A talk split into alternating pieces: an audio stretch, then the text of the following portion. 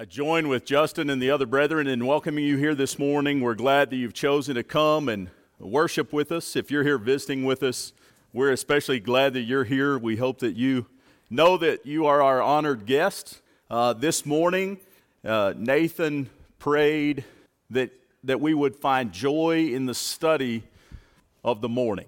And, and it is certainly my prayer that you will find joy. And I will tell you this, some of you, I am certain, will find not only joy but comfort this morning. Some of you are going to be real uncomfortable with the study of the morning. Before we get into the reading of the morning, I want you to turn in your Bible or follow along there. I have the scriptures up on the board, but I'd encourage you um, to mark these. Uh, if you're using your device and you can highlight, I'd encourage you to highlight. If you're taking notes, uh, I'd encourage you to write this down. And and I want you to keep this with you, uh, not just today. Because uh, if I share these words from the Scriptures this morning, and it does you good today, and you don't take these words with you, then I haven't done my job. Second Timothy, the first chapter, verse five says, "When I call to remembrance the unfeigned faith that is in you, which dwelt first in thy grandmother Lois and thy mother Eunice, and I am persuaded in thee also. Wherefore I put thee in remembrance that thou stir up the gift of God, which is in thee by the putting on of my hands. For God hath not given us the spirit of fear, but of power and of love and of a sound mind."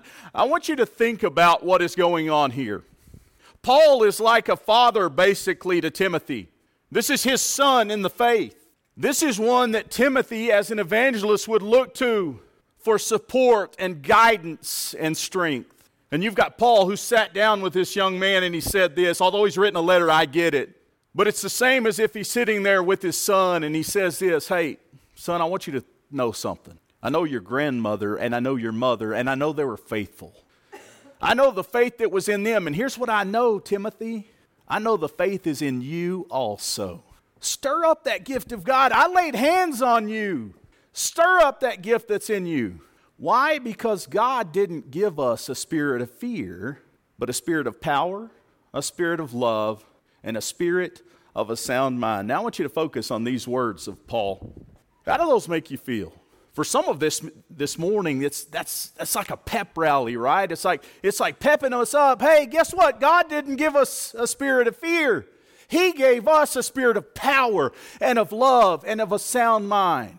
But I am certain there's some of us this morning that when we get to the end of those verses, we become real uncomfortable. What is a sound mind? I got to tell you, I struggle with that one. You know, one of the sisters here in the congregation and I um, got to talk about a sound mind. She didn't know we were talking about a sound mind, um, but she knows this morning that we were talking about a sound mind. I'll tell you, we had a moment there uh, where we connected because we both understood something about trauma that no one else understands. You see, a sound mind is something I struggle with, and here's why I struggle with it. I struggle with it because I suffer from anxiety. Is that okay, to be a Christian and have anxiety? See, I struggle with it because Paul wrote these words. Paul said, "Be careful for nothing, worry about nothing." But I struggle with it. I wonder if Timothy struggled with it. I mean, he was an evangelist. Why would he need to be reminded about a sound mind? I mean, certainly he was a good enough Christian that no one needed to tell him, by the way, God gave us a spirit of a sound mind. Matthew, the twenty-sixth chapter, one of the most profound stories of Jesus because it proved that it was the first time God was a man. I want you to see this story this morning. It says in Matthew the twenty-sixth chapter, "Then cometh Jesus with him unto a place called Gethsemane, and said unto the, the disciples, Sit you here while I go and pray yonder. And he took with him Peter and the two sons of Zebedee, and began to be sorrowful and very heavy." You know what we know? We know that Jesus didn't wear boots. How do we know that? Because evidently he couldn't pick himself up by the bootstraps that day, right? We're a bootstrap society. But see, I, there's something about Jesus here in the garden where Jesus became sorrowful and very heavy. Well, I want you to notice what he did. This is the Son of God. The Son of God who had the power to call ten thousand angels to take him down off the cross, and he would have never had to go. This is that Jesus. And what did he do? He found some friends. What do you do when worry, anxiety, fear, overwhelming, your thoughts won't stop, your past keeps coming back to you, your actions keep playing over and over, or worse, someone else's actions to you play over and over and over? You know the easy thing to do is to go and hide, to be alone. That's the easiest thing, right? In fact, we often say, look, you, you shouldn't share so much. You know, sometime around seventeen seventy-six in this country, we started saying, hey, don't tell everybody your business. There's some things you don't talk about. Don't talk about family problems. Don't talk about your problems, because now they'll wind up on Facebook. You know what Jesus did? Jesus said, hey, y'all sit here for a second. Peter, James, and John, I need you now. Peter, James, and John, I need you to go a little further with me. I need you to be here with me. And I want you to notice something else that Jesus did. Jesus didn't deny it. You know, anxiety and worry and mental health, it's embarrassing. It's shameful. We want to be strong like everybody else. We want to be tough like everybody else. You know what Jesus did? He named it. Jesus named it. He didn't go, well, you know what? I'm tough. In fact, Jesus was sorrowful and very heavy. He didn't pretend. He didn't fake it for anybody. Not even for Peter, James, and John. I want you to notice James, the fifth chapter, and verse sixteen. Confess your faults one to another and pray one for another that you may be healed. The effectual, fervent prayer of a righteous man availeth much. You know what's awesome? That day in Gethsemane, we saw the perfection of Christ in living out James five. He didn't hide it. He didn't pretend it didn't exist. He didn't pretend that that sweat that was falling with drops of blood in it was just some sickness. He said, Peter, James, and John, I need you now.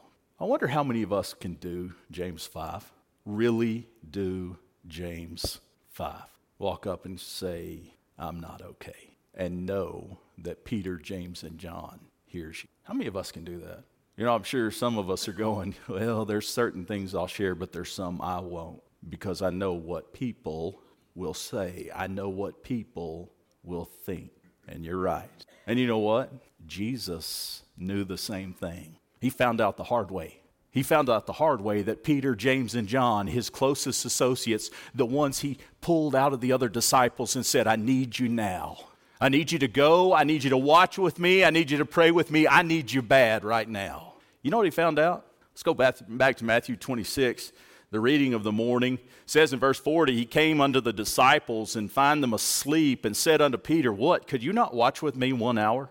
Watch and pray that you enter not into temptation. The spirit indeed is willing, but the flesh is weak. In a moment, we'll get to the prayer of Jesus.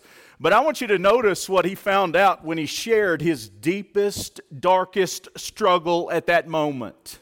And I want you to notice that the struggle Jesus was struggling with wasn't hard work and labor. It was very much a struggle of the mind and of the heart. You know what he said? He said, Peter, James, and John, I need you right now. I need you to watch with me. I need you to wait with me. I need you to be here for me. I'm going to go a little further, and I'm going to pray. And that's what Jesus did. And it says he comes back, and you know what? The ones he needed, the people he took with him, his closest friends, the ones he was fixing to go and die for, you know what they did? They fell asleep. I want you to imagine how this scene played out. Jesus, according to Luke, at this moment is literally sweating blood. He is so anguished at this point. And he says, hey, I need you three. I need you bad right now. Come a little further with me. Now, I need you to wait just a second right here. I got to go fall on my face and pray. Just wait right here for me. And he comes back and he finds them asleep. And here's what I imagine happens. He taps Peter and goes, come on, man, bro, bro, I'm in a bad spot right now. Could you not just sit here with me for an hour? Could you not just be here for me? Look, I understand the spirit is willing, but the flesh is weak. Can you imagine what it was like for Peter? He's just been in this dinner in which he's been told that the one he gave it all for is fixing to go away.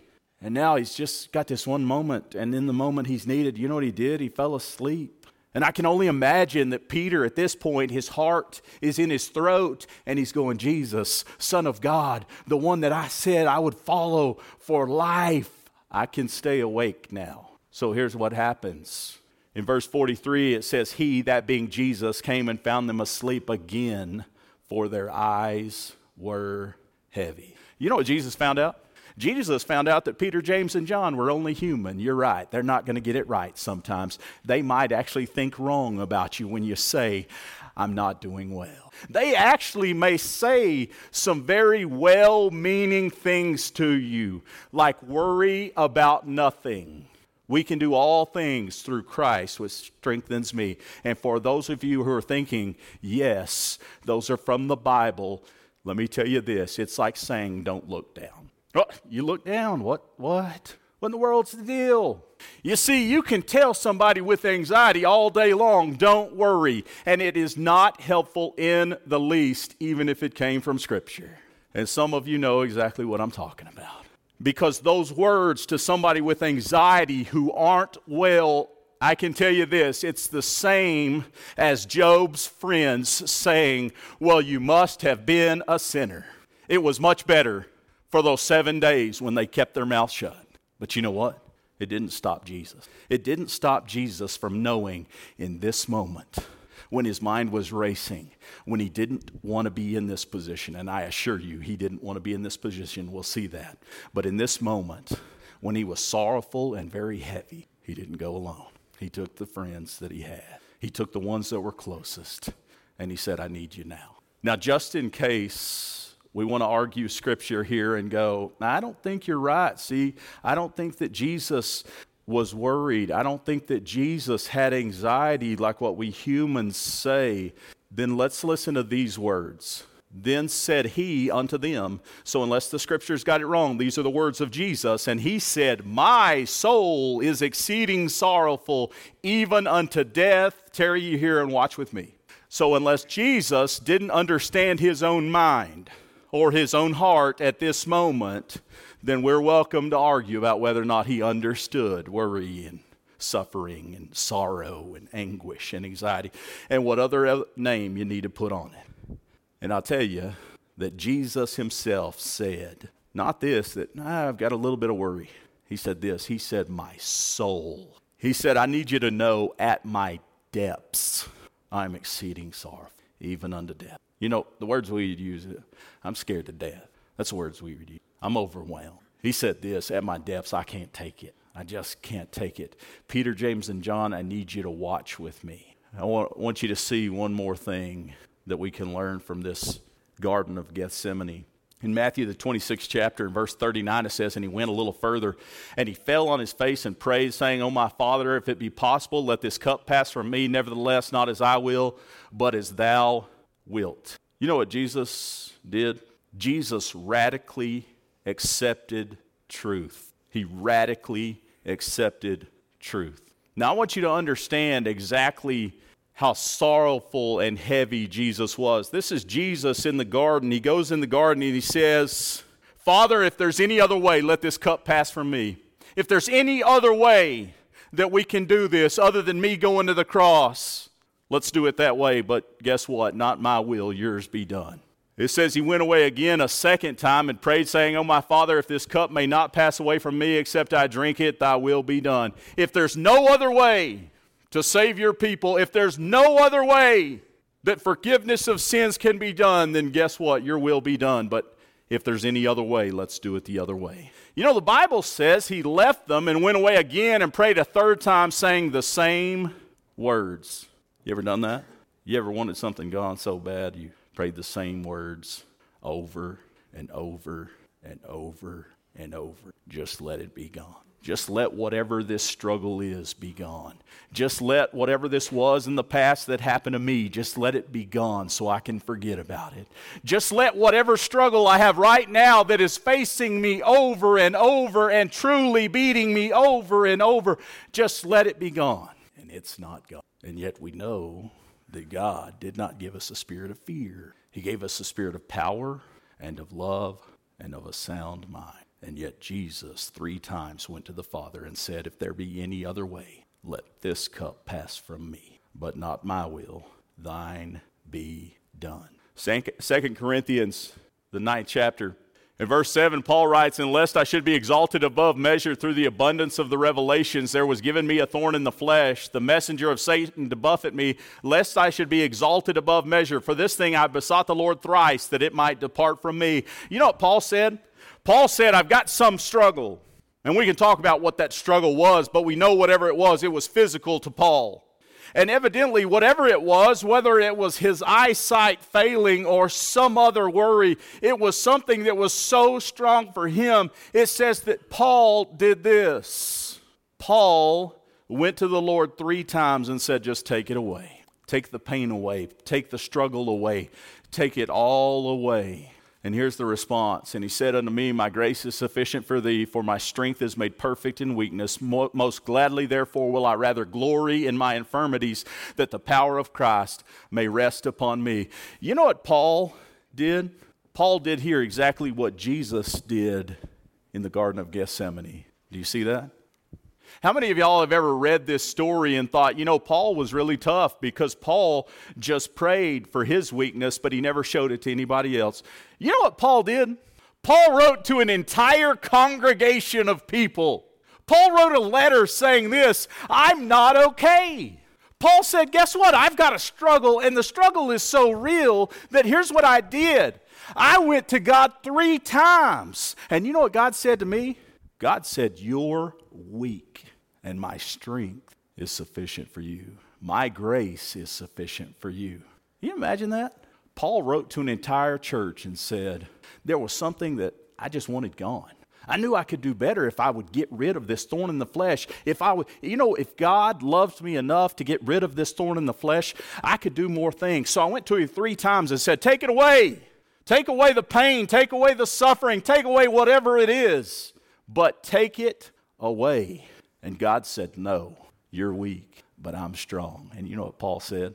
Paul proclaimed to the church at Corinth. I want you to notice what Paul had done. This is a church where Paul has said some really tough words to these people.